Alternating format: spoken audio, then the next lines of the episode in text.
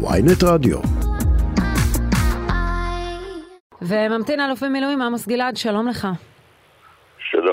אולי אה, נפתח איתך במה שאמר חבר הכנסת ואטורי הליכוד, אי אפשר שמערכת הביטחון תהיה בת ערובה, כי אתה אחד מבכירי מערכת הביטחון, ביניהם רמטכ"לים, ראשי מוסד, ראשי שב"כ, האלופים שכותבים לראש הממשלה, רואים בך את האחראי הישיר לפגיעה הקשה בצה"ל ובביטחון ישראל, ומגבים באופן מלא את הלוחמים והלוחמות שהחליטו לעשות מעשה ולהשעות את התנדבותם לשרת במילואים.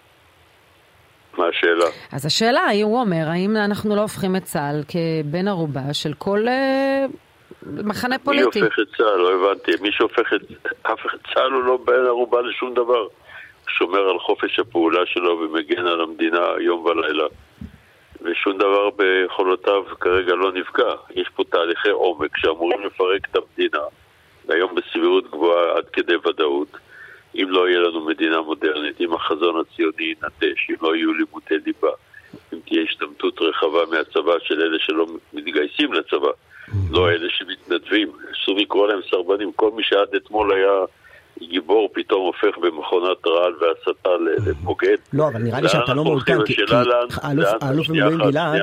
רק שנייה, רק שנייה, תן לי לענות. לאן כל העסק הזה הולך? אנחנו כאילו מפרקים את כל ההישגים המופלאים של המדינה. גם בתחום הביטחוני, בתחום המדעי, בתחום השגשוג, בתחום הכלכלי, ואנחנו נהפוך למדינה נכשלת, חלשה, עם דימוי הרתעתי, וגם עם יחסים מעורערים עם ארצות הברית. כל מה שאמרתי עכשיו במהירות זה תמונת מצב. אוקיי, אלוף במילואים... מכאן אפשר עוד להידרדר אלוף... או לעצור. האלוף במילואים עמוס גלעד, אתה אה, מגבה הפסקת התנדבות בלבד, או גם מילואים בחובה, בצו חובה, שבן אדם מצהיר אני לא מגיע אליהם? אני מגבה את עצירת הרס המדינה. בכל, אמצעי, בכל אמצעי, אפילו אם עכשיו לא, חיילי חובה... אל תכניס מילים לפי, ידידי, אל תכניס מילים לפי, אתה שואל, אני עונה. אתה מסרב לנו. אני רוצה לדון על התופעות, התופעות החמורות הן אלה שצריכות לעצור, זה משימה. של המנהיגות שלנו. אבל אני לא מצליח להבין ממך, אתה, אתה, אתה מגבה רק הפסקת התנדבות, או גם הפסקה של, לא בשאלה, של שירות מילואים? אני מגבה את מניעת הרס המדינה כפי שאני רואה אותו, באופן שמדהים אותי, באופן שהאויבים שלנו לא מבינים אותו, באופן שהידידים הגדולים שלנו בעולם לא אתה מגבה את אה, העצירה? וכל המגזרים שאחראים על שגשוג המדינה הזאת עד לאחרונה, הם בעצם הופכים, כל הזמן מנסים לעצור הידרדרות של משאית כבדה אל תהום שממנה לא נצא. זה מה שמטריד אותי ובאילו אמצעים אתה מגבה את הפסקת התהליך הזה? אני לא עוסק באמצעים, אני עוסק בתופעה. עכשיו, כשאנחנו מדברים על... אדוני, רגע, לא, לא, זאת שאלה מאוד פשוטה. א', באירוע כבר אין רק מתנדבים שהפסיקו את התנדבותם. לא, שאלה לא פשוטה בכלל.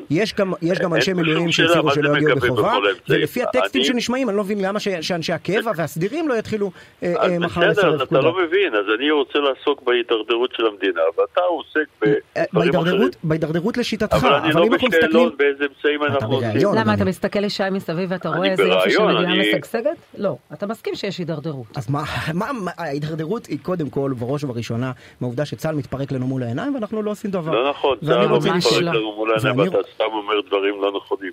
אוקיי. צה"ל קיים והוא מתפקד, מה פתאום מתפרק מול העיניים? מאיפה לקחת את זה?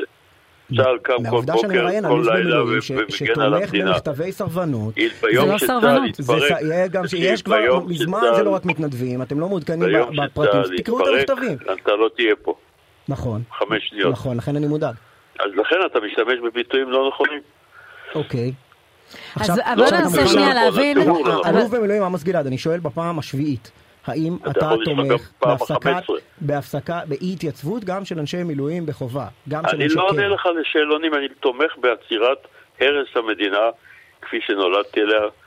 וכל האנשים המופלאים שבנו פה יצירה מפוארת שכל העולם משתאה לנוכח עיניו. בוא נתקדם מכיוון שלא קיבלת לא תשובה, אבל לא קיבלת תשובה, אז בוא נתקדם. אוקיי? אה, אוקיי, בוא נתקדם. אה, אני רוצה לשאול אותך לגבי באמת מה שהוזכר קודם וככה בפתח השיחה שלנו. מה יקרה עם הכלי הזה? יעשה בו שימוש על ידי קבוצות פוליטיות אחרות. אני, לפחות לשיטתי, אני אומרת, לא היה אירוע כזה. זה אירוע חד פעמי, זה אירוע שאף אחד לא עשה שימוש גם במהלך כל ממשלות לא הימין. היה, מעולם לא היה אבל מה יקרה אם עכשיו, אם עכשיו יזהו את השיטה הזו? זה מה שאנשי הליכוד אני, לפחות אומרים, או הקואליציה. אנחנו, בשביל מה לעסוק מה יקרה? מעולם לא היה איום על עצם... עצם איכותה ודמותה של המדינה, 75, 75 שנה המדינה הזאת שגשגה. עברה ממצב של אה, חוסר בכל לשגשוג מלא, לעוצמה צבאית ביטחונית אסטרטגית. כל מה שמעניין אותי עכשיו זה איך אנחנו יוצאים מהעניין הזה, אם בכלל נצא ממנו. מהתהום הזאת אליה אנחנו מידרדרים, ותהום יש לה מין תכונה כזאת משונה, שאתה יכול להגיע לתחתית ולא לצאת ממנה. תסתכלי מה עוסקים כאן כל המגזרים החשובים, איזה מכונת רעל מופצת, מה קורה ליחסים עם ארה"ב, מה קורה לדימוי הרתעה מול אויבינו, מה אומר נסראללה שעד עכשיו היה מורתע בתוך הבונקר שלו, אה, מה קורה למעמדה של איראן שמשתפר, מה אומר נשיא הברית, מנהיג העולם על ישראל, מדבר מה הוא אומר באופן גלוי, אני לא מדבר מה הוא אומר מאחורי דלתיים סגורות.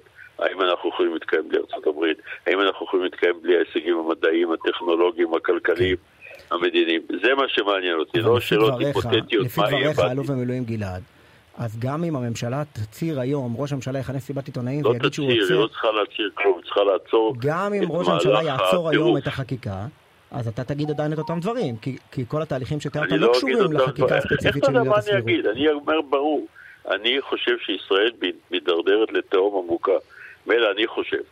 כל מי שעסק פה, כל החוגים שעוסקים פה ביצירתיות ובפלא הזה שנקרא ישראל, מודאגים, אם זה בעלי ההון, אם זה גורמי ההייטק, אם זה גורמי המדע, אם זה okay. אוקיי. גורמי העבודה, אפילו ההסתדרות, אם זה הצבא, הצבא אה, לא כצבא, הצבא בניגוד למה שאמרת לא מתפרק בכלל, הוא רב עוצמה, הוא אדיר כוח, עדיין, עדיין. אבל יש פה תופעות שמאיימות על קיומנו, צריך להבין את זה. אוקיי, לא אני, אני רק מברר את עמדתך, אדוני. אני רק מברר את עמדתך. אני, אני אומר, אתה תומך במכתבים האלה, ואתה ת, ת, תפסיק לתמוך בהם ברגע שהממשלה תעצור את החקיקה? אתה לא, אתה שוב, אני, אני לא משתף פעולה עם הנתיב הזה, כי אני לא מבין אותו.